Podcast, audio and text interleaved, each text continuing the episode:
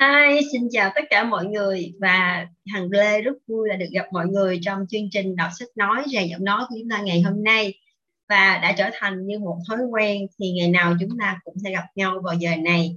Và hy vọng rằng là mọi người sẽ cùng với Hằng rèn luyện thói quen đọc sách. Và nếu như những quyển sách nào mà các bạn khi mà Hằng đọc các bạn cảm thấy hay hoặc là các bạn cảm thấy cần thiết cho mình thì hằng rất mong rằng các bạn sẽ trực tiếp mua những quyển sách này về. Bởi vì có một điều rất là quan trọng. Khi mình nghe người khác đọc, mình chỉ cảm nhận được một phần. Nhưng khi chính mình đọc, hoặc là mình vừa nghe người khác đọc và mình vừa đọc trực tiếp, thì nó sẽ giúp cho mình thẩm thấu vào và mình tiếp thu rất nhiều. Đồng thời thì lúc đó bản thân mình cũng có thể ghi chép lại, mình note lại nó sẽ dễ hơn cho mình, cho những lần đọc tiếp theo. Thì hy vọng rằng mọi người sẽ mua những quyển sách mà mọi người cảm thấy hay, thích thú và hấp dẫn. Đương nhiên thì trong một mức độ nào đó chúng ta không thể nào mua hết tất cả các quyển sách. Cho nên việc mà mình nghe sách nói cũng là một cách để mình có thể tiết kiệm tiền. Tuy nhiên, nếu như mình cảm thấy quyển sách đó thật sự hay và ý nghĩa cũng như cần thiết với mình, thì các bạn đừng ngại đầu tư cho mình. Bởi vì đầu tư cho bản thân, đầu tư sách vở, đầu tư cho kiến thức của mình là một việc đầu tư cực kỳ khôn ngoan và thông minh. Có một câu nói rằng người ta có thể cướp đi tiền của bạn, nhưng người ta không ai có thể cướp được cái kiến thức cũng như cái trí óc của bạn được. Đó là cái tài sản quý giá nhất mà bạn có thể mang theo đến bất kỳ nơi nào và bất cứ nơi đâu. Và tiếp theo thì chúng ta sẽ tiếp tục với quyển sách bắt đầu với câu hỏi tại sao của Simon Sinek. Và hôm nay chúng ta sẽ đi vào phần 3 của quyển sách.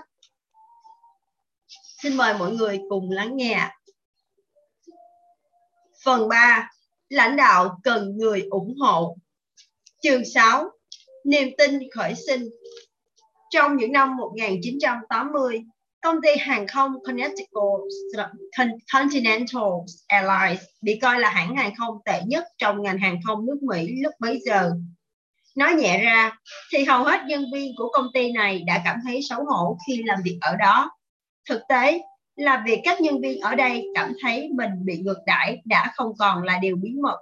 Và nếu một công ty ngược đãi nhân viên của họ, hãy coi chừng cách các nhân viên này đối xử với khách hàng của công ty. Đất đá thì lăn xuống chân đồi. Và nếu như bạn, khách hàng, là người đứng ở dưới chân, thì bạn sẽ là kẻ phải chịu trận. Jordan Berthold, vị giám đốc điều hành sau này của Continental, đã viết trong cuốn from worst to first, tạm dịch lợi ngược lợi dòng nước ngược. Lần thứ hai bước qua cánh cổng của công ty vào tháng 2 năm 1994 tôi có thể thấy được vấn đề lớn nhất của à, Continental. Đó là một nơi làm việc rất nhét nhát ông kể lại, nhân viên thì gắt gỏng với khách hàng, cáu bẩn với nhau và cảm thấy xấu hổ về công ty của họ và bạn không thể có một sản phẩm tốt mà không có những con người thích. Công ty là, xin lỗi, bạn không thể có một sản phẩm tốt mà không có những con người thích tới công ty làm việc. Đó là điều bất khả thi. Herb Kelleher chủ tịch của Southwest, trong 25 năm đã bị coi là một kẻ dị thường. Vì thừa nhận quan điểm cho rằng trách nhiệm của một công ty là phải chăm sóc cho các nhân viên trước tiên. Ông nói rằng những nhân viên hạnh phúc sẽ sẽ khiến cho khách hàng hạnh phúc và những khách hàng hạnh phúc sẽ khiến cho các cổ đông hạnh phúc. Nó được tiến hành theo trật tự như vậy. May mắn thay Venters cũng có cùng niềm tin dị thường này. Một vài người cho rằng lý do khiến văn hóa của Continental độc hại như vậy là do công ty đang phải trong giai đoạn khó khăn. Họ có thể nói với bạn rằng để giữ cho công ty tồn tại đã chật vật lắm rồi. Họ có thể bao biện rằng một khi lợi nhuận trở lại, chúng tôi sẽ quan tâm tới mọi điều khác. Và rõ ràng là Continental đã phải thôi thóp từ thập niên 1980 cho tới đầu thập niên năm 1990. Công ty đã hai lần đệ đơn xin bảo hộ phá sản trong vòng 8 năm, một lần vào năm 1983 và lần nữa vào năm 1991 và đã trải qua 10 đời giám đốc điều hành trong vỏn vẹn có một thập kỷ vào năm 1994 khi Ben tiếp quản công ty, nó đã thua lỗ 600 triệu đô la và xếp hạng cuối cùng trên mọi bảng đánh giá năng lực. Nhưng sau khi Bentham tới, tình trạng đó chấm dứt. Ngay trong năm tiếp theo, Continental đã thu về 250 triệu đô la vì nhanh và nhanh chóng được xếp hạng là một trong những công ty đáng đầu quân vào làm nhất ở nước Mỹ. Và khi Bentham tạo được bước đột phá để cải thiện bộ máy hoạt động của công ty, thì thành thành quả vĩ đại nhất mà họ gặt hái được gần như không thể nào đo lường được, đó là niềm tin. Niềm tin không chỉ đơn thuần khởi sinh bởi vì người bán hàng giải thích cho khách hàng tại sao nên mua sản phẩm hay dịch vụ hay bởi vì một nhà quản lý hứa hẹn những thay đổi. Niềm tin không phải là một danh mục để kiểm tra, niềm tin là một cảm giác chứ không phải là một kinh nghiệm lý trí. Chúng ta tin tưởng ai đó là hay, một công ty nào đó, ngay cả khi mọi thứ diễn ra không như mong đợi. Và chúng ta không tin tưởng những người khác, cho dù mọi điều có vẻ tiến triển tốt đẹp. Một danh mục với đầy đủ các dấu tích không bảo đảm cho người ta tin tưởng.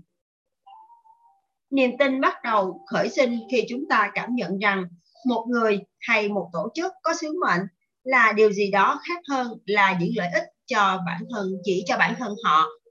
Niềm tin tạo ra một cảm giác giá trị giá trị thực sự, chứ không phải chỉ đo đếm bằng tiền bạc. Giá trị được định nghĩa như là sự chuyển hóa của niềm tin bạn không thể nào thuyết phục ai đó rằng bạn có giá trị, và cũng không thể nào thuyết phục ai đó tin tưởng bạn. Bạn phải thu phục niềm tin bằng cách giao tiếp và chứng tỏ rằng bạn có cùng giá trị và niềm tin với họ bạn phải nói về lý do tại sao của bạn và chứng minh nó với những gì bạn làm. Cần nhắc lại rằng, một lý do tại sao chỉ là một niềm tin. Làm thế nào là những hành động chúng ta làm để chứng tỏ niềm tin đó? Và cái gì là kết quả của những hành động xảy ra, của những hành động này?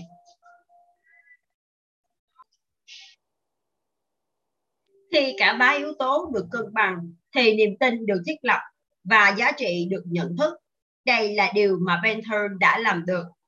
Rất nhiều nhà quản lý tài năng có khả năng quản trị kinh doanh, nhưng khả năng lãnh đạo xuất chúng thì không chỉ đơn thuần dựa trên khả năng quản trị tài ba. Biết dẫn dắt người khác, biết dẫn dắt khác với việc trở thành một nhà lãnh đạo. Trở thành một nhà lãnh đạo có nghĩa là bạn giữ một vị trí cao nhất, hoặc bằng cách đạt được nó, hoặc gặp may mắn hay nhờ hoạt động chính trị nội bộ tuy nhiên, dẫn dắt có nghĩa là người khác sẵn lòng đi theo bạn. Không vì họ phải làm như vậy. Không vì họ được trả tiền để làm vậy, mà bởi vì họ mong muốn được như vậy. Frank Lorenzo, vị giám đốc điều hành trước thời của Venture đã có thể là lãnh đạo của Continental. Nhưng Venture mới là người biết làm thế nào để dẫn dắt công ty. Những người dẫn dắt có khả năng làm như vậy bởi vì những người đi theo tin tưởng rằng những quyết định được người dẫn đầu đưa ra được cả nhóm toàn tâm ủng hộ. Ngược lại, những người được tin tưởng sẽ họ nỗ lực làm việc bởi vì họ cảm thấy như đang cống hiến cho điều gì đó lớn lao hơn chính họ. Trước khi Bentham xuất hiện, tầng thứ 20 của trụ sở công ty dành cho ban quản trị là nơi cấm lui tới với hầu hết mọi người. Dãy nhà của ban quản trị bị khóa, chỉ có phó chủ tịch cao cấp hay cao hơn nữa mới được phép lui tới. Phải có thẻ từ mới lên được tầng này. Máy quay an ninh được đặt khắp mọi nơi. Và đội bảo vệ có vũ trang tuần tra quanh khu vực để chẳng ai cho rằng. Canh gác, an ninh ở đây chỉ là chuyện hình thức. Rõ ràng, công ty đã gặp phải vấn đề về niềm tin. Nhân viên truyền tay nhau rằng Frank Lorenzo thậm chí không dám uống một lon nước ngọt trên máy bay của Continental nếu không phải do tự tay ông mở nó ra. Ông đã không tin ai cả. Vì vậy, không phải vô lý khi cho rằng đã không có ai tin tưởng ông ta. Thật khó mà dẫn dắt khi người ta không sẵn lòng đi theo. Bentham thì hoàn toàn khác. Ông hiểu rằng đằng sau những tổ chức và hệ thống, một công ty chẳng qua cũng chỉ là một tập hợp của những con người. Ông nói, đừng hòng dùng vải thưa che mắt thánh đối với những nhân viên của bạn. Bentham bắt đầu thay đổi văn hóa công ty bằng cách tạo niềm tin từ nhân viên và cụ thể là ông đã khiến họ tin tưởng vào điều gì để có thể biến đổi một hãng hàng không từ tệ nhất thành tốt nhất với cùng những con người đó và cùng những thiết bị đó. Khi còn học đại học, Tôi có một người bạn cùng phòng tên là Howard Jerochimowicz. Bây giờ, anh ta là một luật sư ở Chicago. Howard đã học được bài học từ thời niên thiếu về một khao khát đơn giản của con người. Lớn lên ở vùng ngoại ô thành phố New York, anh đã chơi cho một đội bóng tồi nhất của giải thiếu niên. Họ thua hầu hết trong các trận đấu và với cách biệt tỷ số không phải nhỏ. Huấn luyện viên là một người tâm huyết và ông muốn truyền cho những cầu thủ trẻ một tinh thần lạc quan. Sau một thất bại đáng xấu hổ của họ, vị huấn luyện viên đã kéo họ lại hỏi ý và nhắc nhở. Thắng thua không quan trọng, quan trọng là các bạn đã chơi như thế nào. Lúc đó, chàng trai trẻ Howard đã giơ tay và hỏi, vậy chúng ta ghi tỷ số để làm gì? Ngay từ khi còn nhỏ, Howard đã hiểu được khát khao chiến thắng của con người. Không ai muốn thua cuộc và hầu hết những người mạnh khỏe sống cuộc đời của họ là để chiến thắng. Sự khác nhau duy nhất là hình thức bàn thắng và điểm số. Với một số người, đó là tiền bạc. Với người khác, đó là danh tiếng hay phần thưởng. Với số khác, đó là quyền lực, tình yêu, gia đình hay tinh thần viên mãn. Thước đo là tương đối, nhưng khao khát thì giống nhau. Thậm chí, một tỷ phú bị thua lỗ chút tiền thôi cũng có thể cảm thấy thất vọng vì không ai muốn là kẻ thua cuộc. Khát khao chiến thắng không có gì là xấu. Tuy nhiên, vấn đề phát sinh khi điểm số trở thành thước đo duy nhất của thành công và khi những gì bạn đạt được không liên quan tới động cơ tại sao mà bạn đặt ra ngay từ đầu.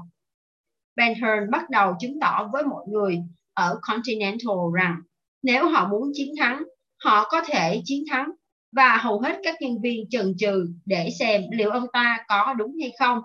Một lần, chuyến bay bị trì hoãn vì một nhà quản lý tới trễ, ông ta đã bị cho thôi việc. 39 nhà quản lý khác trong số 60 người đứng đầu công ty cũng chịu chung số phận vì đã không tin tưởng. Kinh nghiệm của họ thế nào hay họ mang gì tới bàn làm việc, điều đó không quan trọng. Họ đều bị yêu cầu thôi việc nếu họ không có tinh thần đồng đội và không thể thích nghi với văn hóa mới mà Bentham đang cố gắng xây dựng. Không có chỗ cho những ai thiếu niềm tin vào một Continental mới. Benton hiểu rằng chỉ với vài bài thuyết trình nhiệt huyết hay việc tưởng thưởng cho những nhân viên xuất sắc đạt được mục tiêu lợi nhuận vẫn là chưa đủ để có thể xây dựng một đội nhóm thiện chiến.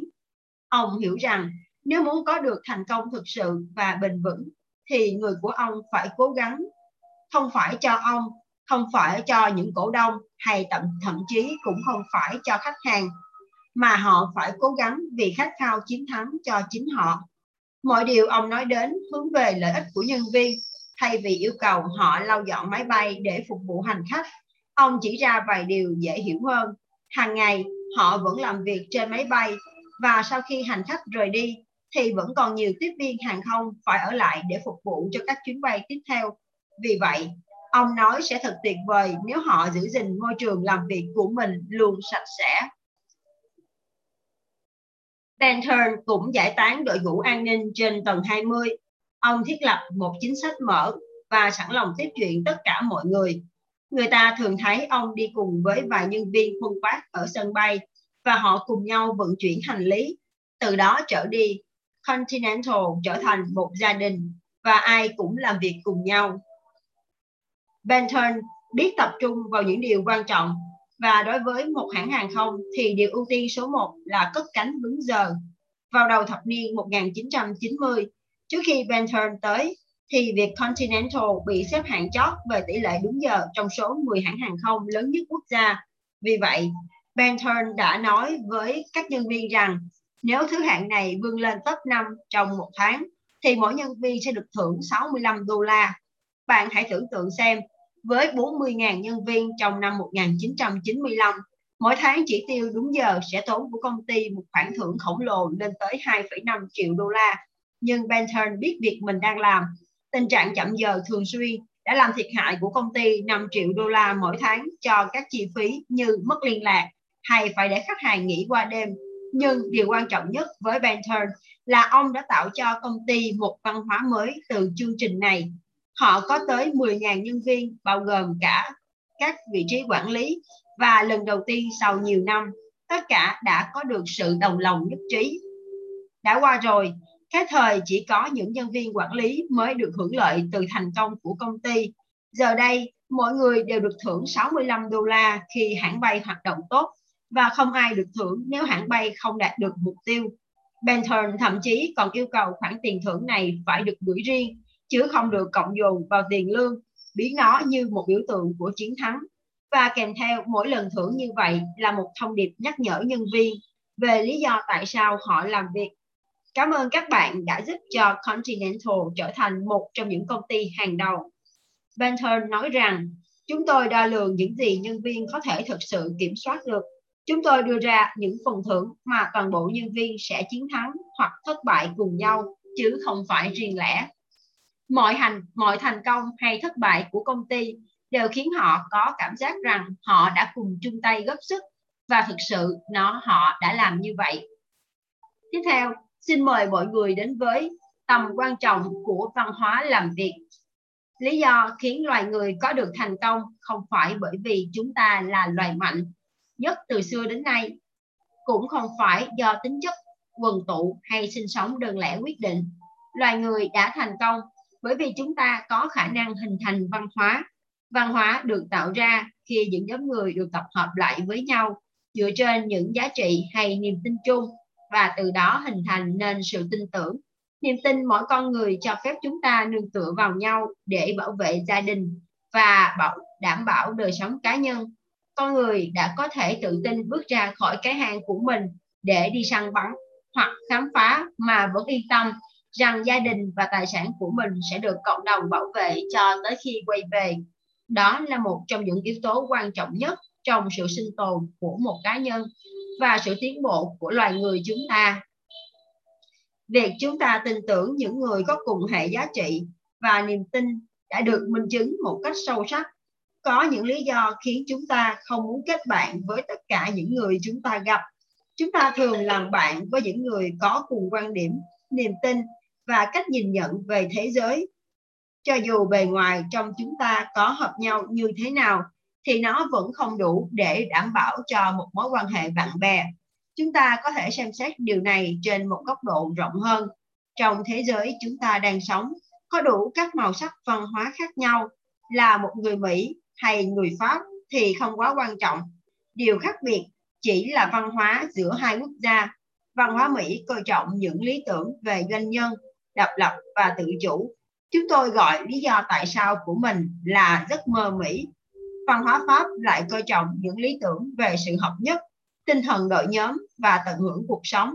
Một số người cảm thấy phù hợp với văn hóa Pháp, còn một số người lại phù hợp với văn hóa Mỹ không có cái nào tốt hơn cái nào đó chỉ đơn thuần là sự khác biệt mà thôi hầu hết những người được sinh ra và lớn lên trong một nền văn hóa thường cảm thấy mình phù hợp với lối sống đó tuy nhiên không phải ai cũng vậy có những người lớn lên ở pháp nhưng lại cảm thấy mình không thuộc về nơi đây họ thấy mình không phù hợp với văn hóa bản địa và chuyển sang nơi khác để sinh sống họ có thể bị thu hút bởi văn hóa mỹ và quyết định nhập cư để theo đuổi giấc mơ Mỹ.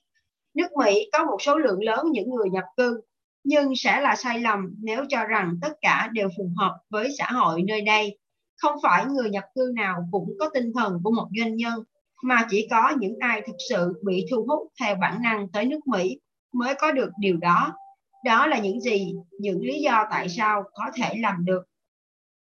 Đó là những gì mà lý do tại sao có thể làm được khi lý do này được nhận thức một cách rõ ràng, nó sẽ thu hút những con người có cùng niềm tin và giả sử họ phù hợp với những gì người Mỹ tin tưởng. Những người nhập cư này sẽ nói rằng tôi yêu nơi này, tôi yêu đất nước của các bạn. Tình yêu này không được quyết định bởi nước Mỹ mà xuất phát từ chính họ. Đó là cách họ cảm nhận về một nền văn hóa nơi họ cảm thấy mình thuộc về, nơi cho họ những cơ hội và khả năng để tỏa sáng và ngay trong nước Mỹ thì lý do tại sao của họ cũng có sự khác biệt theo vùng miền. Một số người phù hợp với New York, còn một số lại phù hợp với Minneapolis. Không có văn hóa nào tốt hơn vùng nào, không có văn hóa vùng nào tốt hơn vùng nào. Chúng chỉ đơn giản là những sắc màu khác nhau. Nhiều người mơ ước được sống ở New York vì bị cuốn hút bởi vẻ quyến rũ của nó và những cơ hội mà nó mang lại. Họ đã tới với hy vọng biến nó thành hiện thực, nhưng quên không cân nhắc liệu mình có phù hợp với nền văn hóa bản địa hay không. Một số người đã thành công và một số khác thì không. Ngày nay, ngày này qua ngày khác, tôi đã kiểm chứng nhiều người tới New York với những ước mơ và hoài bão, nhưng rồi họ đã không tìm được công việc như mong đợi hoặc không chịu nổi áp lực trong công việc. Họ không phải là những nhân viên kém cỏi, chỉ đơn giản là họ không phù hợp. Họ có thể nỗ lực bám trụ lại thành phố, cảm thấy chán nản công việc và cuộc sống của mình, hoặc họ rời đi nơi khác nếu họ chuyển tới một thành phố khác phù hợp hơn, chẳng hạn như Chicago, San Francisco, họ sẽ cảm thấy hạnh phúc hơn và thành công hơn. New York không tốt hơn những thành phố khác, nó không phải là lựa chọn đúng đắn cho tất cả mọi người, cũng giống như những thành phố khác, nó chỉ lựa chọn đúng đắn cho những ai thực sự phù hợp. Điều tương tự cũng đúng cho bất cứ nơi nào có một nền văn hóa hay cá tính rõ nét chúng ta làm việc tốt hơn ở những nền văn hóa phù hợp với giá trị và niềm tin của mình. Như đã nói ở trên, mục đích không phải là làm kinh doanh với bất cứ ai muốn những gì bạn có, mà là làm kinh doanh với những người tin vào những gì bạn tin tưởng. Tương tự như vậy, sẽ tốt cho bạn khi được sống và làm việc ở những nơi có văn hóa phù hợp với giá trị và niềm tin của bạn. Và vì khi đó, bạn sẽ dễ dàng tỏa sáng một cách tự nhiên. Bây giờ, hãy thử nghĩ xem một công ty là gì? Một công ty là một nền văn hóa bao gồm những con người đến với nhau có chung một hệ thống giá trị và niềm tin. Sản phẩm hay dịch vụ không phải là yếu tố gắn kết các thành viên trong một công ty lại với nhau. Quy mô lớn cũng không tạo nên sức mạnh cho công ty đó, mà chính là văn hóa, một nhận thức mạnh mẽ về những niềm tin và giá trị mà tất cả mọi người từ tổng giám đốc cho tới nhân viên lễ tân đều chia sẻ. Từ đó rút ra kết luận rằng mục đích trong tuyển dụng không phải là tìm được những người chỉ đơn thuần có những kỹ năng bạn cần mà là tìm được những con người có chung niềm tin với bạn. Tiếp theo, xin mời mọi người đến với tìm người chung chí hướng. Vào đầu thế kỷ 20, nhà du lịch mạo hiểm người Anh Ernest Shackleton đã lên đường khám phá Nam Cực. Trước đó, Ron Amundsen quốc tịch Na Uy, đã trở thành người đầu tiên đặt chân tới Nam Cực. Do đó, một kỷ lục còn lại dành cho Shackleton đó là trở thành người vượt lục địa xuyên qua biển tận cùng của phía nam của trái đất. Cuộc thám hiểm bắt đầu từ vùng biển băng giá Weldale phía nam nước Mỹ và vượt qua 1.700 dặm xuyên qua Nam Cực để tới biển Ross phía nam New Zealand. Chi phí cho chuyến đi được Shackleton ước tính vào khoảng 250.000 đô la. Ông trả lời phóng viên báo New York Times ngày 29 tháng 12 năm 1913 rằng đây là hành trình thám hiểm Nam Cực lớn nhất từ trước tới nay. Những vùng đất chưa được thám hiểm lên trên trái đất những vùng đất chưa được thám hiểm trên thế giới này đang thu hẹp đi, nhưng vẫn còn lại một thử thách cam go này. Vào ngày mùng 5 tháng 12 năm 1914, Shackleton cùng đoàn thám hiểm gồm 27 thành viên đã lên đường bắt đầu hành trình thử thách. Từ vùng biển Weddell, họ đi trên con tàu 350 tấn, được các đơn vị tư nhân tài trợ, chính phủ Anh và Hiệp hội Địa lý Hoàng gia. Trong khi đó, chiến tranh thế giới lần thứ nhất đang bùng nổ ở châu Âu và tiền bạc càng trở nên cạn kiệt hơn. Nhưng những thành viên của hành trình thử thách đã không bao giờ tới được Nam Cực. Chỉ vài ngày sau khi họ vượt qua đảo Nam Georgia, phía nam Atlantic, chiếc tàu của họ phải đương đầu với những tảng băng trôi dài hàng dặm và đã bị mắc kẹt do mùa đông tới sớm và đầy khắc nghiệt. Những tảng băng này vây quanh khiến con tàu như một quả hạnh nhân bọc trong chiếc kẹo bơ. Một thủy thủ đoàn đã viết như vậy. Shackleton và đoàn thủy thủ của ông đã mắc cạn ở Nam Cực trong 10 tháng khi con tàu bị trôi dạt xuống phía Nam cho tới khi nó va phải một tảng băng trôi. Vào ngày 21 tháng 11 năm 1915, chiếc tàu đã bị nhấn chìm trong vùng nước giá lạnh của biển Weddell. Các thủy thủ đoàn của hành trình thử thách đã hạ ba chiếc xuồng cứu hộ và cập bến trên hòn đảo vôi nhỏ bé. Nơi đó, Charlton đã tạm biệt mọi người và cùng với năm thành viên trong đoàn dấn thân vào một hành trình hiểm nguy vượt 800 dặm đại dương để tìm kiếm sự giúp đỡ và cuối cùng họ đã thành công. Điều phi thường là trong suốt chuyến thám hiểm này đã không có ai bị chết hay có bất cứ cuộc nổi loạn nào. Đó không phải là một may mắn, đó là nhờ Shackleton đã tìm được những con người phù hợp nhất cho chuyến đi. Khi bạn có được tất cả những người phù hợp trong tổ chức của mình, những người có niềm tin vào những gì bạn tin tưởng, thành công sẽ tự đến.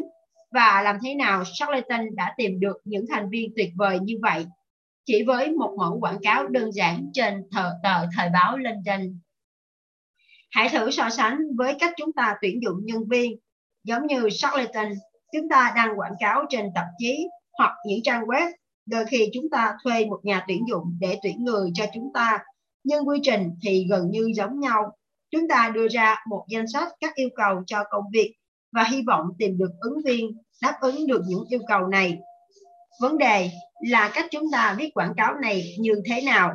Chúng ta chỉ toàn tập trung vào cái gì mà không phải là tại sao. Ví dụ một quảng cáo như cần tuyển nhân viên quản lý kế toán, tối thiểu 5 năm kinh nghiệm, am hiểu về lĩnh vực kinh doanh. Bạn sẽ được làm việc trong một công ty hàng đầu đang phát triển nhanh chóng với mức lương cao và các khoản thưởng lớn. Ứng cử viên sẽ xếp một hàng dài, nhưng làm sao chúng ta biết được ai là người phù hợp quảng cáo tuyển thành viên của Charlatan thì hoàn toàn khác biệt. Ông đã không nói về việc mình đang làm cái gì.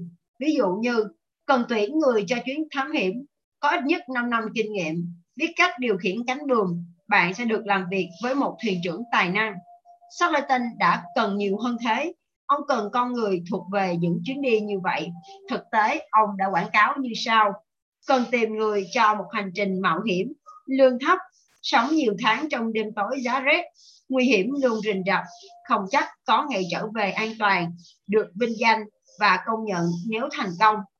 Chỉ có những ai đọc quảng cáo và nghĩ rằng nó thật tuyệt mới dám ứng tuyển cho công việc như vậy. Họ là những người thích đương đầu với nghịch cảnh. Chỉ có những người dám ứng tuyển mới là người có thể tồn tại. Shackleton đã tuyển dụng vào nhóm của ông những con người có niềm tin vào những gì ông tin tưởng Nhờ vậy khả năng tồn tại của họ được đảm bảo. Khi những nhân viên thực sự thuộc về nhóm của bạn, họ sẽ bảo đảm cho bạn được thành công. Họ sẽ không làm việc cực lực và tìm ra giải pháp đổi mới vì bạn. Họ sẽ làm nó cho chính họ. Những nhà lãnh đạo kiệt xuất có điểm chung là khả năng tìm được những con người phù hợp để tham gia vào tổ chức của họ, những người tin tưởng vào những gì họ tin tưởng. Southwest Airlines là một ví dụ điển hình về một công ty với tài năng tuyển dụng nhân viên phù hợp khi khả năng tìm kiếm nhân sự là nguyên tắc đại diện khiến họ dễ dàng cung cấp những dịch vụ tuyệt vời, giống như câu nói nổi tiếng của Hurt Kelleher, bạn không cần tuyển người có kỹ năng, bạn cần tuyển người có thái độ tốt. Kỹ năng hoàn toàn có thể được đào tạo, chỉ cần vậy là đủ. Nhưng vấn đề là bạn cần họ có thái độ gì? Nếu thái độ của họ không phù hợp với văn hóa làm việc của bạn thì sao? Tôi hay hỏi những công ty xem họ muốn tuyển người như thế nào và câu trả lời tôi thừa nhận được nhất là, chúng tôi chỉ tuyển những người có đam mê. Nhưng làm sao bạn biết được nếu họ chỉ đam mê việc phỏng vấn mà không có đam mê với việc làm việc? Thực tế là hầu hết mọi người trên hành tinh này đều có đam mê. Chỉ có điều chúng ta không đam mê cùng một thứ Bắt đầu với lý do tại sao khi tuyển dụng sẽ giúp bạn tăng gấp bội khả năng thu hút những người có đam mê với những gì bạn tin tưởng. Chỉ đơn thuần tuyển người có hồ sơ đẹp hay thái độ làm việc tốt không bảo đảm thành công cho bạn. Ví dụ, một kỹ sư tốt nhất của Apple có thể buồn chán nếu làm việc ở Microsoft và ngược lại, một kỹ sư tốt nhất của Microsoft có thể không tỏa thỏa sáng nếu làm việc cho một công ty Apple. Cả hai đi Cả hai đều dày dặn kinh nghiệm và làm việc chăm chỉ. Tuy nhiên, họ đều không phù hợp với văn hóa của công ty kia. Mục tiêu của tuyển dụng là tìm những người có đam mê với lý do tại sao của bạn, với mục đích, nguyên tắc hay niềm tin của bạn và những người có thái độ phù hợp với văn hóa của bạn. Một khi đã đạt được điều đó, bạn mới nên cân nhắc tới kỹ năng và kinh nghiệm của họ. Shackleton có thể tìm được những thành viên có kinh nghiệm nhất, nhưng nếu họ không có khả năng kết nối trên một mức độ sâu hơn tài năng của họ, thì cũng không thể đảm bảo được sự sinh tồn cho cả nhóm. Trong nhiều năm, Southwest không có bộ phận khiếu nại bởi vì họ không cần đến nó. Thực tế, hãng đã có được những người phù hợp và có trách nhiệm cung cấp những dịch vụ hoàn hảo. Kelleher không phải là người duy nhất ra quyết định tuyển dụng và chỉ đơn thuần yêu cầu mọi người tin tưởng trực giác của họ để tuyển dụng là quá mạo hiểm.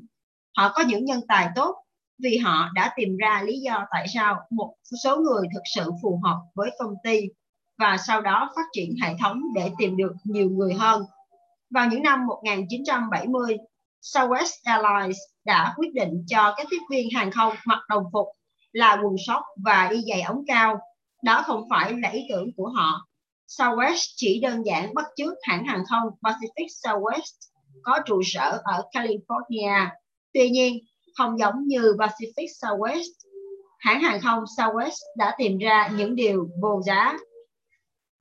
Họ nhận thấy rằng khi tuyển dụng tiếp viên hàng không thì những người ứng tuyển hầu hết là những hoạt náo viên bởi vì họ là những người không ngại phải mặc những bộ đồng phục mới. Những hoạt náo viên này phù hợp một cách hoàn hảo tại Southwest. Họ không chỉ có thái độ tốt mà còn có năng khiếu khiến mọi người vui vẻ và lạc quan. Họ có tài dẫn dắt đám đông để người ta tin rằng chúng ta có thể chiến thắng.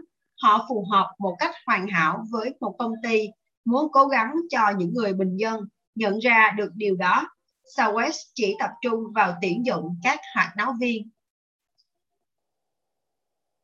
Những công ty vĩ đại không tuyển dụng những người có kỹ năng tốt rồi mới tạo động lực cho họ, mà họ tuyển dụng những người đã có sẵn động lực và giúp họ khơi nguồn cảm hứng. Nếu bạn không biết truyền cảm hứng cho những người đã có sẵn động lực để họ tin tưởng và hướng tới những điều lớn lao hơn chỉ là có công việc thì họ sẽ tự thôi thúc để tìm kiếm một công việc mới và bạn bị bế tắc với những người còn lại. Tiếp theo, xin mời mọi người đến với Hãy cho họ một thánh đường. Hãy cùng suy ngẫm về câu chuyện hai người thợ xây đá. Bạn tiến tới bên người thứ nhất và hỏi, anh có thích công việc của mình không? Anh ta ngước lên nhìn bạn và trả lời, tôi đã xây bức tường này quá lâu rồi, công việc rất tẻ nhạt và tôi phải làm việc trong cái nắng như thiêu đốt suốt cả ngày. Tôi đến gãy lưng khi phải nâng lên nâng xuống những hòn đá nặng như thế này. Tôi không dám chắc là có thể hoàn tất công việc này không, nhưng ít nhất công việc này cũng nuôi sống gia đình tôi. Bạn cảm ơn anh ta rồi đi tiếp. Chân được vài chục bước nữa thì bạn tiến tới người thợ đá thứ hai và hỏi cùng câu hỏi đó. Anh ta ngước lên và trả lời, tôi yêu công việc của mình tôi đang xây dựng một thánh đường. Đúng là tôi đã xây bức tường này rất lâu rồi và công việc đôi khi cũng tẻ nhạt. Tôi phải làm dưới cái nắng nóng như thiêu đốt suốt cả ngày. Tối đến, tôi đến gãy lưng khi đứng cứ phải nâng lên nâng xuống những hòn đá nặng như thế này. Tôi không dám chắc là có thể hoàn tất công trình hay không, nhưng tôi đang xây một thánh đường. Hai người thợ đá này đang làm những gì hoàn toàn giống nhau nhưng chỉ có một người có chí hướng. Anh ta cảm thấy mình thuộc về nó. Anh ta đi làm để trở thành một phần của điều gì đó lớn lao hơn chính công việc anh đang làm. Chỉ đơn thuần có một động cơ tại sao đã thay đổi hoàn toàn cách anh ta nhìn nhận công việc của mình nó khiến anh ta làm việc có hiệu quả hơn và kiên trì hết lòng hơn trong khi người thợ đá thứ nhất có thể bỏ đi tìm một công việc khác với mức lương cao hơn người thợ đá có chí hướng vẫn ở lại làm việc và làm việc chăm chỉ. Anh thậm chí có thể từ chối một công việc dễ dàng hơn với mức lương cao hơn để được trở thành một phần của mục đích sống cao đẹp hơn. Người thợ đá thứ hai, không coi mình là quan trọng hơn hay kém hơn so với một người thợ kính hay ngay cả một kiến trúc sư, bởi vì họ đều đang cùng nhau xây dựng một thánh đường Chính mối liên hệ này đã tạo dựng tình bạn thân thiết giữa họ, và chính tình cảm thân thiết và sự tin tưởng đó đã mang lại thành công. Người ta làm việc cùng nhau vì một mục đích chung. Những công ty có lý do tại sao rõ ràng có khả năng truyền cảm hứng cho nhân viên của họ. Những nhân viên này thường làm việc có hiệu quả và sáng tạo. Chính thái độ làm việc của họ thu hút thêm những người khác có cùng khao khát được làm việc đó có thể dễ dàng thấy được những công ty khiến chúng ta muốn làm việc với họ, cũng là những công ty giỏi tuyển người khi những người trong công ty hiểu được lý do tại sao họ làm việc, thì những người ngoài công ty cũng sẽ dễ hiểu được tại sao công ty đó lại đặc biệt trong một tổ chức như vậy kể từ nhà quản lý trở xuống không có ai coi bản thân họ là hơn hay kém những người khác tất cả họ đều cần có nhau tiếp theo xin mời mọi người đến với khi người ta được thúc đẩy bởi lý do tại sao thành công sẽ tự đến. Ngày nay, sự bùng nổ của công nghệ .com đã đánh dấu một bước ngoặt cho một kỷ nguyên mới. Những hứa hẹn của cuộc cách mạng công nghệ đã thay đổi cách nhìn của con người về tương lai. Người ta đua nhau để xoán được ngôi đầu. Vào thời kỳ cuối thế kỷ 19 thì công nghệ mới lại chính là máy bay. Có một nhân vật nổi tiếng trong lĩnh vực này là Samuel Pierpont Langley. Giống như bao nhà phát minh khác, Langley đã nỗ lực để trở thành người đầu tiên chế tạo thành công chiếc máy bay động cơ có người lái. Ông đã may mắn có được mọi điều kiện cần thiết cho nhiệm vụ lớn lao này. Mọi người đều cho rằng ông đã có đủ công thức để thành công. Lanley đã được biết đến trong giới khoa học, giới học giả như một nhà thiên văn học danh giá. Ông là thư ký của học viện Smithsonian và phụ tá của đài Thiên văn Đại học Harvard và là giáo sư toán học tại Học viện Hải quân Hoa Kỳ. Langley có quan hệ tốt với những người có quyền thế trong chính phủ và giới kinh doanh như Andrew Carnegie và Alexander Graham Bell. Ông cũng có được những nguồn tài trợ vô cùng dồi dào. Bộ Chiến tranh Hoa Kỳ đã tài trợ 50.000 đô la cho dự án của ông, một khoản tiền đáng kể lúc bấy giờ. Langley đã tập hợp được những bộ óc thông thái nhất thời đó. Đời của ông bao gồm phi công bay thử Charles Manley, kỹ sư cơ khí tài ba Cornell và người đã phát triển chiếc ô tô đầu tiên ở New York, Stephen Banzer. Họ đã sử dụng những vật liệu tốt nhất. Lanley được công chúng dõi theo ủng hộ thông qua những chương trình quảng cáo tuyệt vời. Phóng viên tờ New York Times theo chân ông khắp mọi nơi và ai cũng tin tưởng Lanley sẽ thành công. Nhưng có một vấn đề Lanley có một mục tiêu táo bạo, nhưng ông không có động cơ tại sao rõ ràng. Mục đích tạo ra chiếc máy bay của ông được xác định thông qua những gì ông đang làm và những gì ông có thể đạt được. Ông có niềm đam mê với lĩnh vực hàng không ngay từ khi còn nhỏ, nhưng lại không có nguyên tắc sống để hướng tới. Quan trọng hơn cả, Lanley muốn mình trở thành người số một. Ông muốn trở nên giàu có và được nổi tiếng. Đó là động lực thúc đẩy ông làm việc Mặc dù được coi trọng trong lĩnh vực của mình, nhưng Langley vẫn khát khao có được danh tiếng giống như những nhà khoa học vĩ đại như Thomas Edison hay Alexander Graham Bell. Langley xem việc chế tạo máy bay như chiếc vé cho ông có được danh tiếng và giàu có.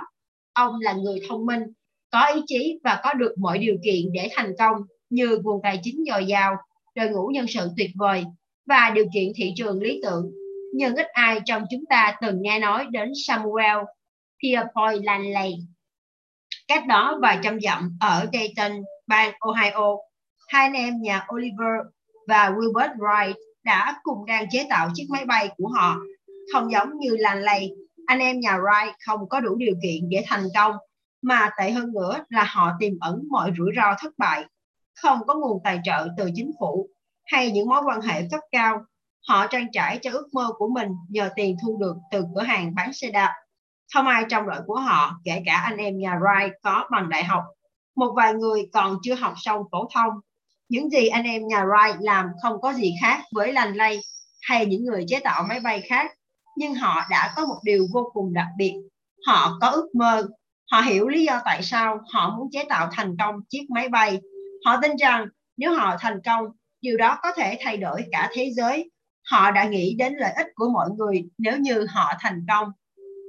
James Tobin, người viết tiểu sử của anh em nhà Wright đã nói rằng Wilbert và Oliver là những nhà khoa học thực sự.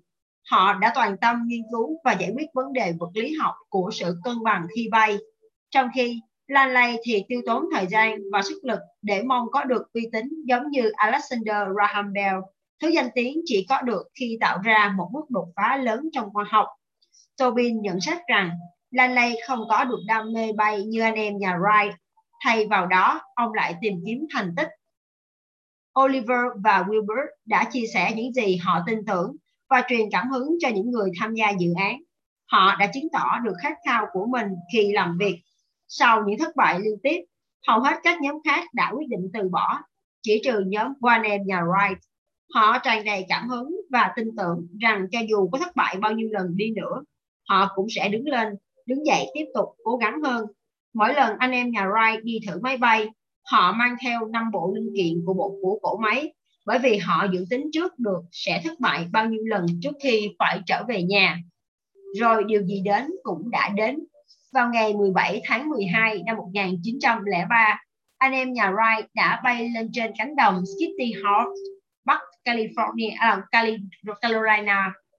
Chuyến bay kéo dài 59 giây ở độ cao 36 mét với tốc độ của người đi bộ đã báo hiệu sự khởi đầu cho một công nghệ mới có thể làm thay đổi cả thế giới.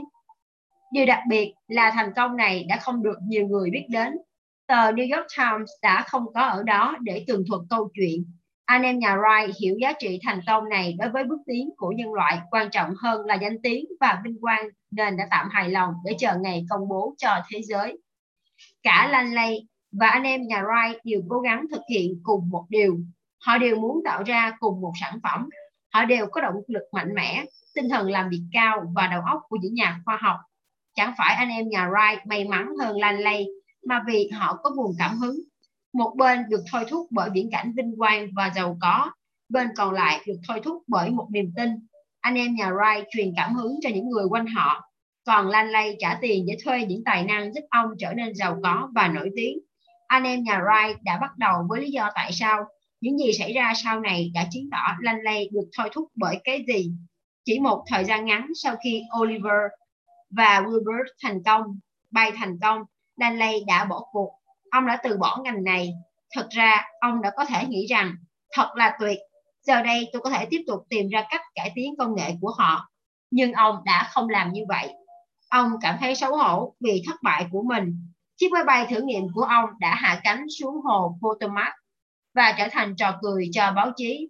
Ông quá quan tâm tới những gì người khác nghĩ về mình. Ông đã bị ám ảnh bởi ước muốn được trở nên nổi tiếng.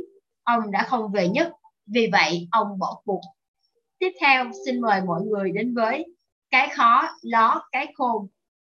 Một đội tuyệt vời không phải lúc nào cũng hoàn hảo. Khi một đội bao gồm những chuyên gia tập hợp lại cùng nhau, họ thường làm việc cho bản thân mà không phải vì lợi ích của cả đội. Đây là điều thường xảy ra khi công ty muốn trả lương khủng để có được những tài năng xuất chúng. Những con người này không nhất thiết muốn thể hiện bản thân vì lý do tại sao của bạn. Họ thể hiện bản thân vì khoản tiền bạn trả. Đây là một cách lôi kéo cổ điển. Việc bạn trả cho ai đó rất nhiều tiền và yêu cầu họ đưa ra những ý tưởng tuyệt vời thì khó có thể đảm bảo thành công. Tuy nhiên vì tập hợp một đội có cùng chí hướng và đưa ra cho họ một mục đích chung để theo đuổi sẽ tạo ra tinh thần đồng đội và mức độ gắn bó cao hơn Lan Lay đã tập hợp được một đội đáng mơ ước và hứa hẹn họ sẽ trở nên giàu có. Trong khi anh em nhà Wright truyền cảm hứng cho đội của họ để theo đuổi một mục đích cao cả hơn. Những công ty bình thường đưa ra điều kiện để mọi người làm việc. Ngược lại, những tổ chức xuất sắc đưa ra mục đích để mọi người hướng tới. Vai trò của một nhà lãnh đạo không phải là tìm ra ý tưởng tuyệt vời. Vai trò của họ là tạo ra một môi trường. Trong đó, những ý tưởng tuyệt vời có thể xuất hiện chính những người trong công ty những người đang trực tiếp làm việc là người có nhiều khả năng nhất để sáng tạo ra những cách làm mới ví dụ những người trả lời điện thoại khách hàng có thể nói cho bạn họ nhận được những câu hỏi gì từ khách hàng tốt hơn nhiều so với những nhà quản lý đang ngồi cách đó hàng trăm dặm nếu nhân viên công ty chỉ được yêu cầu tới công ty và làm việc của họ thì tất cả những gì họ làm được thì đó là tất cả những gì họ làm được. Nhưng nếu bạn luôn nhắc nhở lý do tại sao công ty được thành lập và yêu cầu họ tìm cách mang những nguyên tắc đó vào cuộc sống trong chính công việc của họ thì họ sẽ làm họ sẽ còn làm được nhiều hơn thế.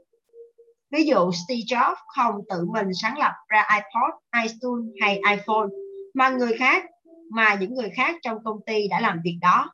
Jobs đã đưa ra những điều kiện, tình huống và một mục đích cao cả để mọi người có thể sáng tạo. Ông yêu cầu họ hãy xem xét hiện trạng của những ngành kinh doanh, trong đó các công ty vẫn còn đang sử dụng những phương thức kinh doanh lỗi thời và hãy thách thức họ. Đó là lý do tại sao Apple ra đời. Đó là những gì mà Jobs và Wozniak thực hiện khi thành lập công ty là những gì nhân viên Apple và những sản phẩm của họ đã làm được đó là một mô thức được lặp đi lặp lại những nhân viên của Apple chỉ đơn giản tìm cách để mang nguyên tắc của họ vào cuộc sống trong mọi lĩnh vực mà họ có thể, và nó đã phát huy tác dụng. Điều tương tự không xảy ra với hầu hết các công ty khác. Những công ty định vị bản thân qua những gì họ làm, thay vì tại sao họ làm nó thường yêu cầu nhân viên đổi mới dựa trên sản phẩm hay dịch vụ của họ. Hãy làm nó tốt hơn. Họ hướng hận họ hướng dẫn nhân viên của mình như vậy những ai làm việc cho các đối thủ của Apple tự định vị bản thân như những đơn vị sản xuất máy tính sẽ làm việc để cố cải tiến những chiếc máy tính. Vì vậy, điều tốt nhất họ có thể làm được là tăng thêm dung lượng RAM, thêm một vài tính năng hay có những hãng cho phép người mua chọn màu cho vỏ máy tính của họ. Chúng khó có thể được coi là những ý tưởng tiềm năng thay đổi định hướng của một ngành kinh doanh. Phải thừa nhận đó là những tính năng tốt, nhưng chưa phải một sự đổi mới bạn có thể tò mò tự hỏi làm sao mà congas có thể tìm ra 32 loại kem đánh răng khác nhau cho tới thời điểm này. Đó là vì hàng ngàn hàng ngày nhân viên của họ tới công ty để phát triển các loại kem đánh răng tốt hơn, chứ không phải làm việc vì một lý tưởng nào đó, chẳng hạn như để tìm cách giúp người ta cảm thấy tự tin hơn vào bản thân mình. Apple không phải là công ty duy nhất có khả năng sáng tạo bởi vì luôn có những người thông minh và sáng tạo như vậy ở hầu hết các công ty, nhưng những công ty vĩ đại thường cho người ta một mục đích hay thử thách để từ đó phát triển các ý tưởng hơn là chỉ đơn thuần hướng dẫn họ làm ra một sản phẩm tốt hơn những công ty nghiên cứu đối thủ của mình để hy vọng phát triển thêm những tính năng và lợi ích giúp sản phẩm của họ tốt hơn. Chỉ đang tự giới hạn chính họ vào những gì họ làm. Những công ty với một lý do tại sao rõ ràng thường không để tâm tới đối thủ của mình, trong khi những công ty có lý do tại sao mờ nhạt thường bị bị ám ảnh với việc chạy đua với những công ty đối thủ. Khả năng sáng tạo của một công ty không chỉ hữu ích cho việc phát triển ý tưởng mà còn giá trị trong việc giúp người ta vượt qua được khó khăn. Khi nhân viên tới công ty với một mục tiêu đầy ý nghĩa, họ cảm thấy dễ dàng vượt qua được những thời điểm gian khó hay thậm chí tìm ra cơ hội trong khó khăn. Những người làm việc với lý do tại sao rõ ràng thường không bỏ cuộc sau một vài lần thất bại, bởi họ hiểu được ý nghĩa của việc mình đang làm. Thomas Edison là một người hoàn toàn được thúc đẩy bởi một mục tiêu cao cả ông nói rằng tôi đã không tìm ra được một cách chế tạo bóng đèn điện tôi đã tìm ra được một nghìn cách để không chế tạo được nó. Southwest Airlines nổi tiếng là công ty đầu tiên thực hiện 10 phút bay 10 phút quay vòng. Đó là khả năng trả khách, chuẩn bị và lên máy bay trong vòng 10 phút. Khả năng này giúp cho hãng kiếm nhiều tiền hơn bởi vì nếu tần suất máy bay bay càng nhiều thì công ty hoạt động càng hiệu quả. Điều thú vị là sự đổi mới này lại xuất phát tại một thời điểm khó khăn vào năm 1971, Southwest thiếu tiền mặt và cần phải bán một chiếc máy bay để duy trì công việc kinh doanh. Họ chỉ còn lại 3 chiếc thay vì 4 chiếc, mà lịch trình bay lại chẳng có gì thay đổi. Họ có hai lựa chọn, quay lại dùng 4 chiếc hoặc tìm cách quay đầu máy bay trong vòng 10 phút. Và vì vậy mà 10 phút quay đầu, 10 phút quay vòng đã ra đời.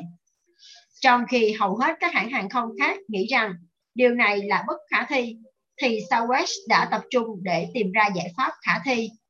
Ngày nay, Southwest đã mất 25 phút để quay vòng máy bay do không do không lưu ủng tắc và hàng hóa đã tăng lên. Nếu họ vẫn muốn giữ lịch trình như cũ và chỉ tăng thêm 5 phút cho tốc độ quay vòng, họ phải tăng thêm 18 chiếc máy bay vào hạm đội của họ và nó sẽ tiêu, tiêu tốn khoảng 1 tỷ đô la. Chúng ta đã chứng kiến khả năng giải quyết vấn đề khéo léo của Southwest, khả năng sáng tạo tuyệt vời của Apple trong việc đổi mới và khả năng phát triển công nghệ mới của anh em nhà Wright cùng với nhóm của họ. Tất cả những điều đó có chung một nguyên nhân. Họ có niềm tin vào điều họ làm và tin tưởng vào những người thực hiện nó. Tiếp theo, xin mời mọi người đến với định nghĩa về niềm tin.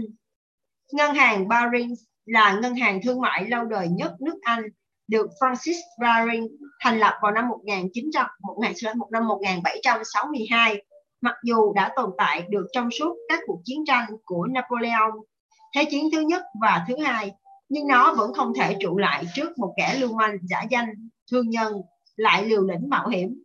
Nick Leeson đã là một tay làm sụp đổ ngân hàng Barings vào năm 1995 bằng việc thực hiện vài thương vụ làm ăn trái phép với rủi ro quá cao. Nếu mọi chuyện suy sẻ, nếu mọi chuyện suôn sẻ, Leeson có thể khiến nhà băng và bản thân trở nên giàu có và anh ta có thể được chào đón như một anh hùng. Nhưng giống như với thời tiết, không thể dự đoán được bản chất của thị trường tài chính. Vài người cho rằng những gì Leeson làm giống như một cuộc chơi đỏ đen và nó hoàn toàn khác với những rủi ro có thể tính toán. Rủi ro có tính toán cho phép bạn có thể thua lỗ lớn, nhưng nó kèm theo những bước đi để khắc phục những hậu quả có thể xảy ra.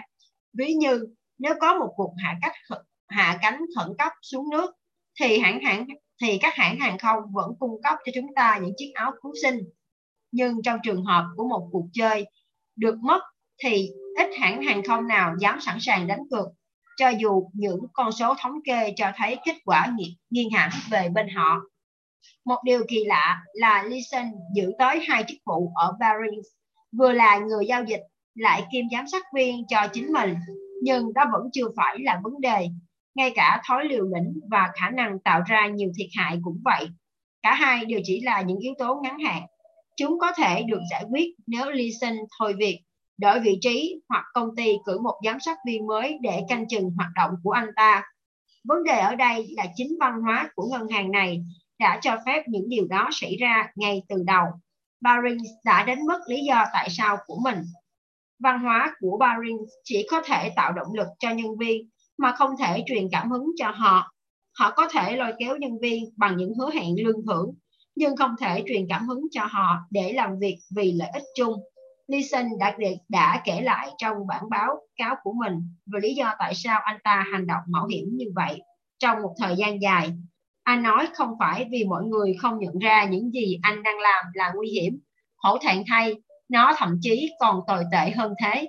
Anh giải thích, chính những người trong công ty đã kết liễu Barings bởi vì không ai dám hỏi một câu hỏi ngớ ngẩn trong khi họ cũng đang làm những việc tương tự. Chính việc thiếu một hệ thống giá trị và niềm tin cùng với nền văn hóa yếu kém đã tạo ra những điều kiện trục lợi cá nhân và sự tác động về lâu dài của nó không gì khác hơn là thảm họa mà công ty phải gánh chịu. Nếu người ta không làm việc vì lợi ích của cộng đồng, khi đó giá trị của cộng đồng sẽ bị tiêu tan. Nhiều công ty có những ngôi sao bán hàng hay đại loại như vậy nhưng ít công ty nào có văn hóa để tạo nên những con người vĩ đại như một tiêu chuẩn mà không phải là một ngoại lệ. Niềm tin có tầm quan trọng lớn. Niềm tin cho phép chúng ta nương tựa vào người khác. Chúng ta nương dựa vào những người mình tin tưởng để xin lời khuyên cho những quyết định của mình. Niềm tin là cơ sở cho sự tiến bộ của cuộc sống chúng ta, gia đình chúng ta, công ty chúng ta, xã hội chúng ta và nòi giống của chúng ta chúng ta tin tưởng để những người trong cộng đồng của mình chăm sóc giúp con cái khi cần ra ngoài để ăn tối. Giả dụ chúng ta phải lựa chọn giữa hai người chăm sóc trẻ. Chúng ta thường chọn người hàng xóm ít kinh nghiệm hơn, là người có nhiều kinh nghiệm hơn nhưng xa lạ. Chúng ta nói rằng không tin tưởng người lạ vì không biết gì về họ. Nhưng thực tế, chúng ta cũng không biết gì về người chăm sóc trẻ ở gần nhà mình, ngoại trừ việc họ là hàng xóm của bạn. Trong trường hợp này chúng ta tin tưởng sự gần gũi hơn là kinh nghiệm. Vì một lý do khá quan trọng đó là sự an toàn của con cái chúng ta. Đây là vấn đề về việc phải cân nhắc yếu tố nào quan trọng hơn trong việc tuyển dụng. Bạn sẽ tuyển người có lý lịch và kinh nghiệm tốt hay người phù hợp với tổ chức. Theo thời gian, niềm tin đã đóng vai trò quan trọng trong sự phát triển của các công ty và xã hội hơn là những kỹ năng đơn thuần. Giống như một đôi vợ chồng có thể để con cái ở nhà và đi ăn tối cùng nhau cũng vậy. Những nhóm người trong một xã hội có thể an tâm vắng mặt và biết rằng gia đình họ vẫn sẽ an toàn khi họ trở về. Nếu không có sự tin tưởng như vậy, sẽ không ai muốn mạo hiểm. Không mạo hiểm đồng nghĩa với việc không có sự khám phá, thử nghiệm và không có tiến bộ cho toàn thể xã hội. Đó là một ý niệm quan trọng. Chỉ khi nào mỗi cá nhân có thể tin tưởng một tập thể thì họ mới chấp nhận mạo hiểm để đưa toàn bộ tập thể đó đi lên. Xét cho cùng, chính điều đó tác động trở lại giúp cho sự tồn tại và mạnh khỏe của mỗi cá nhân. Cho dù dày dặn kinh nghiệm hay thành thạo tới mức nào, một người nghệ sĩ nhào lộn cũng không cố thực hiện một cú nhảy mạo hiểm mới mà không thử trước đó với lưới an toàn phía dưới. Và tùy thuộc vào mức độ nguy hiểm của cú nhảy, người nghệ sĩ có thể yêu cầu luôn phải có lưới an toàn khi thực hiện nó. Hiển nhiên là tấm lưới sẽ đỡ cho bạn nếu bạn ngã xuống, nhưng nó cũng có giá trị về mặt tâm lý. Biết rằng nó ở đó giúp cho người nghệ sĩ nhào lộn đủ tự tin để thử những điều anh ta chưa làm bao giờ hoặc làm lại nó nhiều lần. Nếu không có tấm lưới, anh ta sẽ chỉ thực hiện những cú nhào lộn tuyệt đối an toàn. Càng tin tưởng chất lượng của lưới bao nhiêu, anh ta càng dám mạo hiểm để thực hiện những cú nhảy tốt hơn bấy nhiêu. Người quản lý rạp xiếc khiến cho anh ta tin tưởng bằng cách răng một tấm lưới an toàn. Ông ta cũng có thể áp dụng tấm lưới này đối với những người nghệ sĩ khác Nhờ đó, mỗi thành viên trong rạp xiếc đều tự tin để làm những điều mới mẻ và tiến xa hơn nữa. Với sự tự tin và mạo hiểm như vậy, họ sẽ tạo ra những chương trình biểu diễn hay hơn và giúp rạp xiếc có nhiều khán giả hơn và công việc kinh doanh làm ăn phát đạt bắt đầu từ sự tin tưởng. Đối với những người làm việc trong một cộng đồng hay tổ chức, trước tiên họ phải cảm thấy tin tưởng rằng nhà lãnh đạo đã cung cấp cho họ một tấm lưới an toàn. Với cảm giác được hỗ trợ như vậy, họ sẽ nỗ lực hơn để mang lại lợi ích cho toàn thể tổ chức. Tôi cũng thừa nhận rằng có những người dám mạo hiểm ngay cả khi không có lưới an toàn. Họ là những người dám dấn thân khám phá bất chấp ai là người đang trong dưỡng hậu phương cho họ. Nếu thành công, họ sẽ có được vị trí xứng đáng như những nhà cải cách, những người dám tiến xa hơn, dám làm những thứ không ai dám làm một vài người trong số họ có thể cải cách một công việc kinh doanh hay thậm chí giúp cả một xã hội tiến bộ hơn và một số khác thì chết trước khi đạt được điều đó. Có một sự khác biệt lớn giữa việc nhảy ra khỏi máy bay với dù và không dù. Cả hai đều cho chúng ta những trải nghiệm phi thường, nhưng chỉ có một cách cho phép chúng ta có cơ hội thử lần nữa. Một nghệ sĩ nhào lộn với cá tính liều mạng không cần lưới an toàn có thể tỏa sáng trong một chương trình tầm thường nhưng nếu chẳng may anh ta gặp tai nạn hay chuyển sang gánh xiếc khác thì điều gì sẽ xảy ra đây là ví dụ điển hình về những người được thúc đẩy bởi lợi ích cá nhân bất chấp những hậu quả mang lại cho tổ chức nơi họ làm việc trong trường hợp như thế những nỗ lực của họ có thể tốt cho bản thân và có thể cho cả một nhóm nhưng lợi ích về lâu dài sẽ rất giới hạn theo thời gian Hệ thống kiểu như vậy sẽ đổ vỡ và thường gây thiệt hại cho tổ chức. Xét về mặt lâu dài, việc phát triển niềm tin để khuyến khích nhân viên sẽ là một chiến lược tốt hơn là sở hữu những con người ưa mạo hiểm như Nick Leeson. Những tổ chức vĩ đại trên xin lỗi những tổ chức vĩ đại trở nên vĩ đại bởi vì con người trong tổ chức đó cảm thấy mình được bảo vệ. Một bản sắc văn hóa đậm nét sẽ tạo cho con người ta cảm giác mình thuộc về nơi đó và có tác dụng như một tấm lưới. Nó khiến mọi người tới công ty với niềm tin rằng toàn thể ban giám đốc, đồng nghiệp và tổ chức sẽ bảo vệ cho họ. Điều này dẫn tới việc họ sẽ hỗ trợ và giúp đỡ lẫn nhau và mọi quyết định, nỗ lực và hành vi của mỗi cá nhân sẽ hỗ trợ và bảo vệ cho những lợi ích lâu dài của toàn tổ chức. Hãng hàng không Southwest là một công ty nổi tiếng về chăm sóc khách hàng nhưng họ không cho rằng khách hàng luôn đúng. Southwest không cho phép khách hàng ngược đãi nhân viên của mình. Thật ngạc nhiên khi một trong những công ty hàng đầu quốc gia về chăm sóc khách hàng lại coi nhân viên của họ quan trọng hơn khách hàng. Niềm tin giữa nhà quản lý và nhân viên chính là điều tạo ra dịch vụ khách hàng hoàn hảo. Vì vậy, một điều kiện tiên quyết cho những ai muốn hòa nhập vào nơi văn hóa vào văn hóa nơi họ làm việc là họ phải có chung giá trị và niềm tin với nền văn hóa đó. Nếu điều này không xảy ra, thì nhân viên đó chỉ đơn giản là không phù hợp và có nhiều khả năng họ sẽ làm việc chỉ vì lợi ích cá nhân mà không cân nhắc đến lợi ích của toàn thể tổ chức. Nhưng nếu những con người trong tổ chức là phù hợp, khi đó cơ hội để họ tiến xa hơn nhằm khám phá, sáng tạo, đổi mới và quan trọng hơn là có thể lặp lại những điều đó nhiều lần sẽ tăng lên đáng kể. Chỉ có sự tin tưởng lẫn nhau mới giúp cho tổ chức trở nên vĩ đại.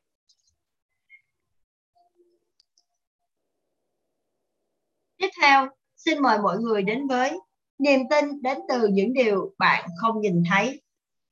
Rumble 2 Địch đang bay cách anh 25 dặm. Chúng đang tiến tới rất nhanh. Một giọng nói cất lên qua máy bộ đàm của thiếu tướng Jumper. Tôi đã bắt được tín hiệu. Rambo 2 trả lời để xác nhận anh đã thấy máy bay địch trong tầm radar. John Jumper là một phi công F-15 lão luyện với 2.000 giờ bay và hơn 1.000 giờ chiến đấu. Ông được coi là một trong những phi công tài năng nhất. Sinh ra và lớn lên ở thị trấn Paris, bang Texas, ông đã có một sự nghiệp thành công. Ông có thể điều khiển mọi loại máy bay của không lực Hoa Kỳ, từ máy bay chở hàng cho đến máy bay chiến đấu, là người chỉ huy kiệt xuất trong phi đội chiến đấu của mình. Ông trở thành hình tượng tiêu biểu cho một phi công chiến đấu với sự thông minh và tự tin. Nhưng trong ngày hôm đó, phản ứng của Jumper đã không phù hợp với tình huống ông đang gặp phải. Khi chỉ còn cách máy bay địch 25 dặm, ông cần phải tung hỏa lực để tiêu diệt đối thủ hoặc ít nhất cũng phải có vài phản ứng để tự vệ. Sợ rằng Jumper đang bắt nhầm tín hiệu trên màn hình radar. Đại úy, đại úy Laurie Robinson bình tĩnh nhắc lại những gì cô đang quan sát được cách đó nhiều dặm. Rambo 2 hãy xác nhận lại tín hiệu radar. Anh chỉ còn cách máy bay địch 20 dặm. Laurie Robinson đang ngồi trong đài chỉ huy không lực gần đó và quan sát những gì đang diễn ra thông qua một màn hình radar. Nhiệm vụ của cô là hướng dẫn các phi công tiếp cận địch thủ để có thể sử dụng hỏa lực chặn đứng và tiêu diệt máy bay địch thủ. Nhờ ngồi quan sát từ xa trên màn hình radar nên chỉ có nhân viên kiểm soát không lực là thấy được bức tranh toàn cảnh, trong khi phi công chiến đấu chỉ thấy trên màn hình điều khiển những gì ngay phía trước máy bay. Tuy nhiên, đại úy Robinson coi công việc của mình có ý nghĩa hơn là chỉ nhìn chầm chầm vào màn hình radar để làm tai mắt cho các phi công đang lao vào trận địa với tốc độ 1.500 dặm một giờ. Đại úy Robinson hiểu được tại sao công việc của cô lại quan trọng cô tự thấy mình có trách nhiệm với việc dọn đường cho các phi công của mình để họ có thể thực hiện tốt nhiệm vụ và điều khiển máy bay để tiến xa hơn với sự tự tin mạnh mẽ. Và vì vậy, cô đã hoàn thành xuất sắc công việc của mình. Robinson không thể mắc lỗi, vì nếu cô làm vậy, cô có thể đánh mất niềm tin của các phi công và tệ hơn nữa, họ có thể đánh mất niềm tin ở chính họ. Bạn thấy đó, chính sự tự tin đã khiến các phi công chiến đấu rất tốt và điều không hay đã xảy ra. Đại úy Robinson đã nhắc nhở Jumper khi nghe giọng nói ông vẫn bình tĩnh trên bộ đàm rằng ông đang không nhận thức được mối nguy hiểm phía trước. Và một ngày không may trên sa mạc, chắc độ cao 20.000 feet, chuông báo động đã rít lên trên chiếc phi cơ chiến đấu hiện đại bậc nhất Rambo 2 trị giá hàng triệu đô la. Và khi Jumper ngước lên màn hình radar, ông thấy địch thủ đã khai hỏa. Né phải, né phải, Ông đã hét lên nhưng không kịp. Vào ngày 9 tháng 10 năm 1988, Thiếu tướng John B. Jumper đã tử nạn. Nhưng đó chỉ là buổi tập thử. Thiếu tướng Jumper đã không thực sự tử nạn. Sau buổi tập, đại úy Robinson ngồi đợi tại phòng thẩm tra của trụ sở không lực Nellis với một vẻ bình thản kỳ lạ. Không lâu sau đó, Jumper lao vào phòng và hét lên với Robinson. Cô giết tôi rồi đó, có biết không? Nellis là trụ sở của Viện Vũ khí Không quân Hoa Kỳ đặt tại sa mạc Nevada. Hôm đó, Thiếu tướng John Jumper đã trúng đạn từ một quả tên lửa mô phỏng do một đơn vị diễn tập tham chiến khác của không lực Hoa Kỳ bắn ra. Thưa Ngài Thiếu tướng, đó không phải là lỗi của tôi. Không tin thì anh cứ xem thử lại máy bay, máy quay đi. Đại úy Robinson bình tĩnh trả lời. Sau đó Thiếu tướng Jumper vị chỉ huy đời thứ 57 của phi đội bay, một cựu giảng viên tại Nellis đã phải xem lại chi tiết toàn bộ các chuyến bay ông đã được huấn luyện và máy bay và máy quay đã chỉ rõ là đúng là lỗi của ông chứ không phải lỗi do Robinson. Ông đã mắc phải một sai lầm ngớ ngẩn, đó là quên mất mình là một phần của đội. Ông quên mất rằng để có thể trở thành một trong những phi công giỏi nhất, ông cần có sự hỗ trợ của những người khác, một cơ số của những con người mà ông không thể nhận ra. Rõ ràng là thiếu tướng Jumper đã được huấn luyện và trang bị những máy móc và công nghệ hiện đại nhất, nhưng cũng phải kể đến đội ngũ các thợ cơ khí, huấn luyện viên, người lái phụ, văn hóa của không quân là cả đại úy Robinson, người đã giúp ông có thể tin tưởng vào chính mình để hoàn thành công việc. Thiếu tướng Jumper đã quên mất tại sao mình lại giỏi như vậy và sự lơ là trong phút chốc đã khiến ông phải tử nạn. Nhưng đó chính là mục tiêu của huấn luyện để giúp con người tham gia có thể học được những bài học quý giá. 16 năm sau bài học trên sa mạc Nevada, tướng Jumper đạt được những bước tiến lớn. Giờ đây, ông đã về hưu với hàm tướng 4 sao. Ông đạt được vị trí cao nhất là tổng chỉ huy của không lực Hoa Kỳ từ năm 2001 tới năm 2005. Ông đã chịu trách nhiệm tổ chức, huấn luyện và đào tạo cho gần 700.000 lính chính quy, dự bị và dân quân trong và ngoài nước là thành viên của Hội đồng Liên quân Hoa Kỳ. Ông cùng với các nhà lãnh đạo khác làm nhiệm vụ tham mưu cho Bộ trưởng Bộ Quốc phòng, Hội đồng An ninh Quốc gia và Tổng thống Mỹ. Tuy nhiên, đây không phải là câu chuyện về tướng Jumper, mà là câu chuyện về Lori Robinson. Giờ đây, khi đã trở thành thiếu tướng trong lực lượng không quân, cô không còn phải chui đầu vào màn hình radar nữa. Mặc dù vậy, thiếu tướng Robinson vẫn bắt đầu mỗi ngày một bằng cách nhắc nhở bản thân mình về lý do tại sao cô tới cơ quan làm việc. Khi nhớ tới những nhân viên cấp dưới mà cô gọi họ là những đứa con của mình, cô luôn nghĩ cách làm sao để hỗ trợ để họ có thể tiến xa hơn và đưa cả tổ chức đi lên. Khi còn là giảng viên tại Viện Vũ khí Chiến đấu, cô đã nhắc nhở các học trò của mình rằng hãy thôi suy nghĩ cho chính mình, bây giờ không phải lúc để nghĩ về các bạn nữa Hãy nghĩ cho những người phụ tá phía sau các bạn. Nếu nhiều người trong chúng ta có thể làm điều này, khi đó chúng ta sẽ mang lại cho quân đội và đất nước này một tương lai tươi sáng hơn. Và đó chẳng phải là điều chúng ta mong muốn hay sao? Và đó chính là mục đích, là ý định rõ ràng về lý do tại sao cô làm việc. Nó đã tạo ra cơ sở cho sự thành công rực rỡ của cô. Khi Thiếu tướng Robinson làm việc hết mình để hỗ trợ cho người khác cảm thấy tự tin làm những điều lớn lao hơn, tốt đẹp hơn, thì ngược lại, nó cũng truyền cảm hứng để người khác hỗ trợ cô làm những điều tương tự. Trong một thế giới bị lớn ác bởi những phái mạnh như môi trường quân đội, cô đã tạo ra hình mẫu của một người dẫn đường, lãnh đạo xuất chúng, không phải làm những việc như dọa dẫm, quát nạt. Nhà lãnh đạo xuất chúng như đại úy Robinson minh chứng đó là người biết dẫn dắt với một động cơ tại sao họ là người đại diện cho một mục đích có thể truyền cảm hứng tới những người xung quanh tướng robinson luôn được các phi công tin tưởng và đề nghị làm người điều khiển vũ khí cho họ tham chiến khi tham chiến cô nói rằng lời khen ngợi lớn nhất dành cho tôi là khi người ta nói rằng khi tôi ra chiến trận tôi muốn Lori là người trực radio Cô đã trở thành người phụ nữ đầu tiên trong lịch sử không quân chỉ huy hạm đội 552 của căn cứ không quân Tinker, một trong những hạm đội lớn nhất thuộc lực lượng chỉ huy không chiến. Cô cũng là người chỉ huy đầu tiên của một phi đội chiến đấu mà không phải trải qua các cấp bậc phi công. Cô là giảng viên nữ đầu tiên của Viện Vũ khí, giảng dạy tại Viện Vũ khí Không quân, nơi không quân Hoa Kỳ đào tạo những tay súng tài ba nhất ở đó, cô được xếp hạng giảng viên xuất sắc nhất trong liên tiếp 7 khóa học.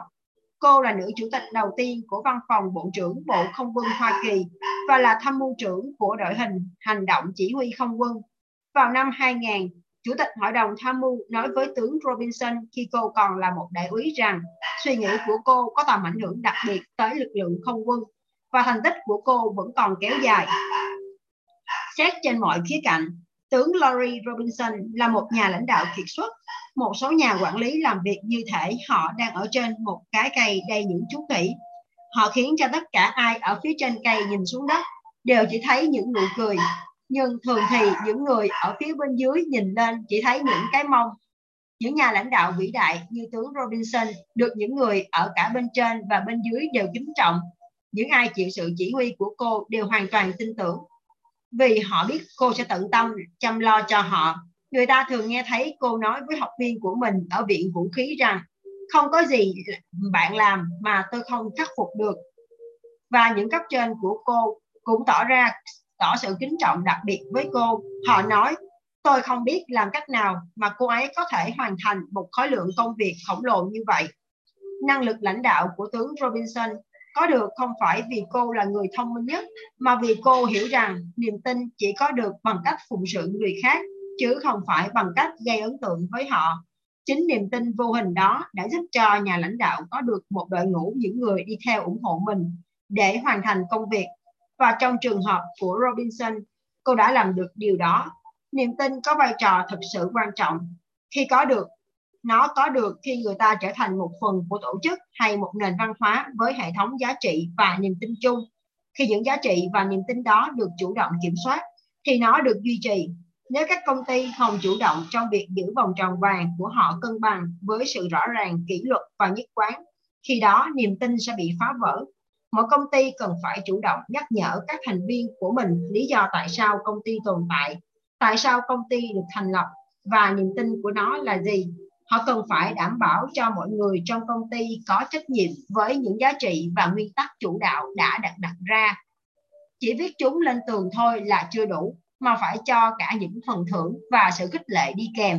Công ty phải phụng sự với những người có mong muốn phụng sự những nguyên tắc của công ty khi có được sự cân bằng những ai phù hợp với công ty sẽ tin tưởng rằng mọi người đang chung sức vì một mục đích chung đó cũng là cách duy nhất để mỗi cá nhân trong hệ thống có thể tin tưởng vào những gì người khác đang làm là để mang lại cho tổ chức một tương lai tươi sáng hơn. Theo như cách nói của đại lý đại úy Robinson, đây chính là cội nguồn của đam mê. Nó đến từ cảm giác bạn thuộc về điều gì bạn tin tưởng. Bạn là một phần của điều đó, gì của điều gì đó lớn lao hơn chính bạn. Nếu người ta không tin tưởng mục đích của công ty là phục vụ động cơ tại sao của họ, khi đó niềm đam mê sẽ chỉ phai mờ. Nếu không kiểm soát được niềm tin người ta sẽ chỉ làm việc và quan tâm chủ yếu tới lợi ích của bản thân. Đó là nguyên nhân gốc rễ của những tranh giành quyền lực trong công ty mà hậu quả là các nhân viên khác và thậm chí cả công ty bị thiệt hại. Nếu một công ty không biết kiểm soát niềm tin thì nhân viên sẽ đánh mất niềm tin vào họ và sự tư lợi sẽ trở thành động cơ chính yếu cho mỗi cá nhân trước mắt công ty có thể vẫn làm ăn tốt nhưng theo thời gian nó sẽ càng ngày càng trở nên suy yếu hơn. Herb Kelleher, ông chủ hãng Southwest Airlines, là người biết nhìn xa trong rộng và ông hiểu điều này hơn ai hết. Ông biết rằng để các nhân viên có thể làm việc với hiệu quả tốt nhất, ông cần tạo ra một môi trường trong đó mỗi cá nhân đều cảm thấy được sự quan tâm từ phía công ty. Họ sẽ phát triển vượt trội một cách tự nhiên nếu những gì họ làm tạo ra một giá trị và những thay đổi khi một nhà báo phỏng vấn Kelleher xem ai là người quan trọng hơn đối với ông, nhân viên hay là các cổ đông. Câu trả lời của ông đã được coi là hơi khác người vào thời điểm bấy giờ. Ông nói, ồ dễ thôi mà, quan trọng nhất là nhân viên, vì nếu họ được đối xử tốt, họ sẽ đối xử tốt với khách hàng. Đáp lại khách hàng sẽ sử dụng sản phẩm của công ty và điều đó khiến cho các cổ đông hài lòng. Mọi thứ vận hành như thế và chẳng có gì phức tạp cả Tiếp theo, xin mời các bạn đến với sức ảnh hưởng của người khác. Bạn tin tưởng ai hơn, người bạn biết hay người bạn không biết? Bạn tin tưởng điều gì hơn, quảng cáo hay hay một gợi ý từ bạn bè? Bạn tin tưởng ai hơn? Gã bồi bàn nói rằng tất cả món ăn trong thực đơn của chúng tôi đều rất tuyệt. Hay người bồi bàn khuyên bạn không nên chọn món thịt gà hầm. Quá dễ để trả lời phải không? Thế còn câu hỏi này thì sao? Tại sao người khác nên tin bạn? Từ trước đến nay, người ta vẫn thường xem trọng những nhận xét và đánh giá của người khác, nhưng không phải ai cho chúng ta cũng tin vào những nhận xét của họ. Chúng ta có xu hướng tin tưởng những ai có cùng những giá trị và niềm tin. Chúng ta tin tưởng vào người khác vì biết rằng mục tiêu của họ là mang giá trị chung cho cộng đồng, sự tiến bộ của xã hội và sự tiến bộ của xã hội có được dựa phần lớn trên sự tin tưởng giữa những con người có cùng hệ thống giá trị và niềm tin. Cảm giác tin tưởng xảy ra ở não giữa và vùng não tương ứng với cấp độ tại sao. Nó thường đủ mạnh để lấn át cả những nghiên cứu thực nghiệm, hay ít nhất người ta băn khoăn, ít nhất khiến người ta băn khoăn. Đó chính là lý do tại sao các biện pháp lôi kéo tỏ ra hiệu quả, bởi vì chúng ta tin rằng dù thế nào thì những người khác cũng biết nhiều hơn chúng ta. Rõ ràng là bốn trong số năm nha sĩ thì phải giỏi hơn chúng ta trong việc chọn kẹo cao su. Và tất nhiên chúng ta thường tin tưởng sự xác nhận của người nổi tiếng vì họ giàu có và có khả năng chọn bất cứ loại sản phẩm nào họ muốn. Vì vậy, nếu họ mang uy tín ra để giới thiệu cái gì thì nó phải tốt chứ, phải vậy không? các bạn cũng tự có câu trả lời cho nó rồi. Rõ ràng là họ được trả tiền để công nhận những điều như vậy. Nhưng nếu sự công nhận của người nổi tiếng không có hiệu quả thì các công ty đã chẳng màng tới nó. Chứ đừng nói đến việc bỏ ra hàng triệu đô để có được những cái nháy mắt hay nụ cười này nhằm kích thích khách hàng chọn chiếc ô tô hay một thỏi son của họ. Thực tế là khi đưa ra những quyết định của mình, không ai trong chúng ta tránh khỏi những ảnh hưởng từ người chúng ta biết hay tin tưởng. Đó là ý, đó là lý do khiến người ta sử dụng uy tín của những người nổi tiếng nhằm có được niềm tin của khách hàng với sản phẩm dựa trên những nhận xét được đưa ra. Nhưng có một sai lầm khi giả định điều này là bởi vì danh tiếng có thể gây ảnh hưởng tới hành vi, nhưng ở cấp độ này nó chỉ là một lại loại áp lực ngang bằng xin lỗi, loại áp lực ngang hàng. Để có, để nó thực sự có hiệu quả, thì người nổi tiếng đó cần phải đại diện cho một nguyên tắc hay niềm tin. Ví dụ như một vận động viên thể thao có đạo đức nghề nghiệp sẽ phù hợp với một công ty có cùng niềm tin đó, hay một diễn viên nổi tiếng với công tác từ thiện sẽ phù hợp với một công ty làm những điều lợi ích cho cộng đồng. Trong những trường hợp như vậy rõ ràng là cả công ty lẫn người nổi tiếng đều kết hợp để làm nổi bật hơn nguyên tắc của họ, nguyên tắc chung của họ. Trước đây, ngân hàng TD Bank có một, có chạy một chương trình quảng cáo với hai người dẫn chương trình buổi sáng là Regis Philbin và Kelly Ripa. Tôi vẫn đang cố gắng xem hai người này đại diện cho nguyên tắc gì và nó có ảnh hưởng thế nào đến việc lựa chọn một ngân hàng. Nếu một công ty nghĩ rằng người nổi tiếng đại diện cho những phẩm chất mà họ muốn có ở khách hàng. Khi làm việc với họ, như trong trường hợp của TD Bank, họ đã không thực sự hiểu vấn đề. Người nổi tiếng có vai trò là những gì thể hiện cho lý do tại sao của công ty. Người nổi tiếng phải là hiện thân của những sản những phẩm chất đã tồn tại sẵn trong công ty. Nếu không có lý do tại sao rõ ràng ngay từ đầu, mọi lợi ích công ty thu được rốt cuộc cũng chỉ là khiến cho nhiều người biết đến họ hơn, chứ không phải là nhiều người tin tưởng họ hơn. Có rất nhiều quyết định, đặc biệt là quyết định đàm phán ký kết hợp đồng được dựa trên một chỉ số đo lường trong ngành quảng cáo có tên là chỉ số Q đó là chỉ số đo lường mức độ được biết đến của một người nổi tiếng. Chỉ số này càng cao, chứng tỏ càng nhiều người biết đến họ. Tuy nhiên, chỉ mỗi việc được nhiều người biết đến thôi thì chưa đủ nếu người phát ngôn viên này đại diện cho một tính cách, một lý tưởng tại sao rõ ràng, họ sẽ càng phù hợp để làm đại sứ cho một công ty hay thương hiệu có cá tính tương tự. Nhưng nếu không có thước đo nào cho lý tưởng tại sao đó của người nổi tiếng, vì vậy hiệu quả của nó chưa được cao. Rất nhiều người nổi tiếng chỉ đơn thuần giúp công ty được nhiều người biết đến hơn nhờ vào danh tiếng của họ. Nếu công chúng không có ý niệm gì về niềm tin của những người nổi tiếng, phát ngôn cho công ty khi đó tác dụng của quảng cáo chỉ là thúc đẩy doanh số bán hàng trong ngắn hạn mà không thể tạo dựng thêm niềm tin. Một lời giới thiệu đáng tin cậy có đủ sức mạnh để chiến thắng những con số và dự kiện, thậm chí hơn cả những chương trình quảng cáo hàng triệu đô la. Hãy nghĩ về trường hợp một người cha trẻ tuổi muốn mang lại mọi điều tốt đẹp cho đứa con mới sinh của mình. Anh ta quyết định sẽ mua một chiếc xe hơi mới, một chiếc đủ an toàn để bảo vệ cho con anh ta anh ta bỏ ra một tuần để tìm hiểu mọi thông tin trên báo chí và quảng cáo. Cuối cùng, anh ta quyết định thứ bảy tuần này anh sẽ mua một chiếc Volvo. Anh cảm thấy khá tự tin với quyết định của mình. Vào tối thứ sáu, anh cùng với vợ đi tới dự một bữa tiệc. Cạnh bàn rượu có một người bạn của họ, một chuyên gia về xe hơi trong vùng. Người cha trẻ tuổi dũng cảm của chúng ta tiến tới và tự hào tuyên bố rằng anh sẽ mua một chiếc Volvo để ăn mừng được lên chức bố. Người bạn đáp lại mà không cần suy nghĩ. Sao cậu có thể mua nó nhỉ? Mercedes mới là chiếc xe an toàn nhất. Nếu cậu yêu con cậu, cậu phải mua một chiếc Mercedes. Mong muốn trở thành một người cha tốt, đồng thời cũng tin tưởng quan điểm của người bạn. Người cha sẽ có ba lựa chọn sau. Anh sẽ đổi ý và mua một chiếc Mercedes, hoặc cứ làm theo quyết định ban đầu nhưng vẫn băn khoăn hoặc tìm hiểu thêm thông tin để chắc chắn với quyết định của mình.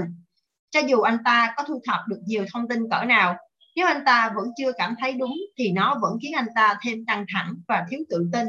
Cho dù có nói thế nào đi chăng nữa, những ý kiến của người khác luôn có ảnh hưởng nhất định tới chúng ta, đặc biệt là những người chúng ta tin tưởng. Cách các công ty sản xuất ô tô nên nói với người cha trẻ hay cách họ nên đặt quan hệ với người bạn chuyên gia về xe hơi như thế nào không quan trọng. Khái niệm về người mua và người ảnh hưởng không có gì mới mẻ. Câu hỏi quan trọng hơn là làm thế nào bạn có đủ những người ảnh hưởng ủng hộ bạn. Nói về bạn, nhờ vậy giúp cho hệ thống của bạn bùng nổ. Và đến đây thì chúng ta vừa kết thúc chương 6 của quyển sách và hy vọng rằng mọi người đã có được cho mình những đặc điểm, những tính cách, những điều mà mọi người muốn biết về niềm tin và vì sao niềm tin thực sự quan trọng. Và đến đây thì chương trình đọc sách nói và những nói của chúng ta ngày hôm nay cũng đã kết thúc rồi. Hẹn gặp lại mọi người vào buổi sau ạ. À. xin chào và hẹn gặp lại.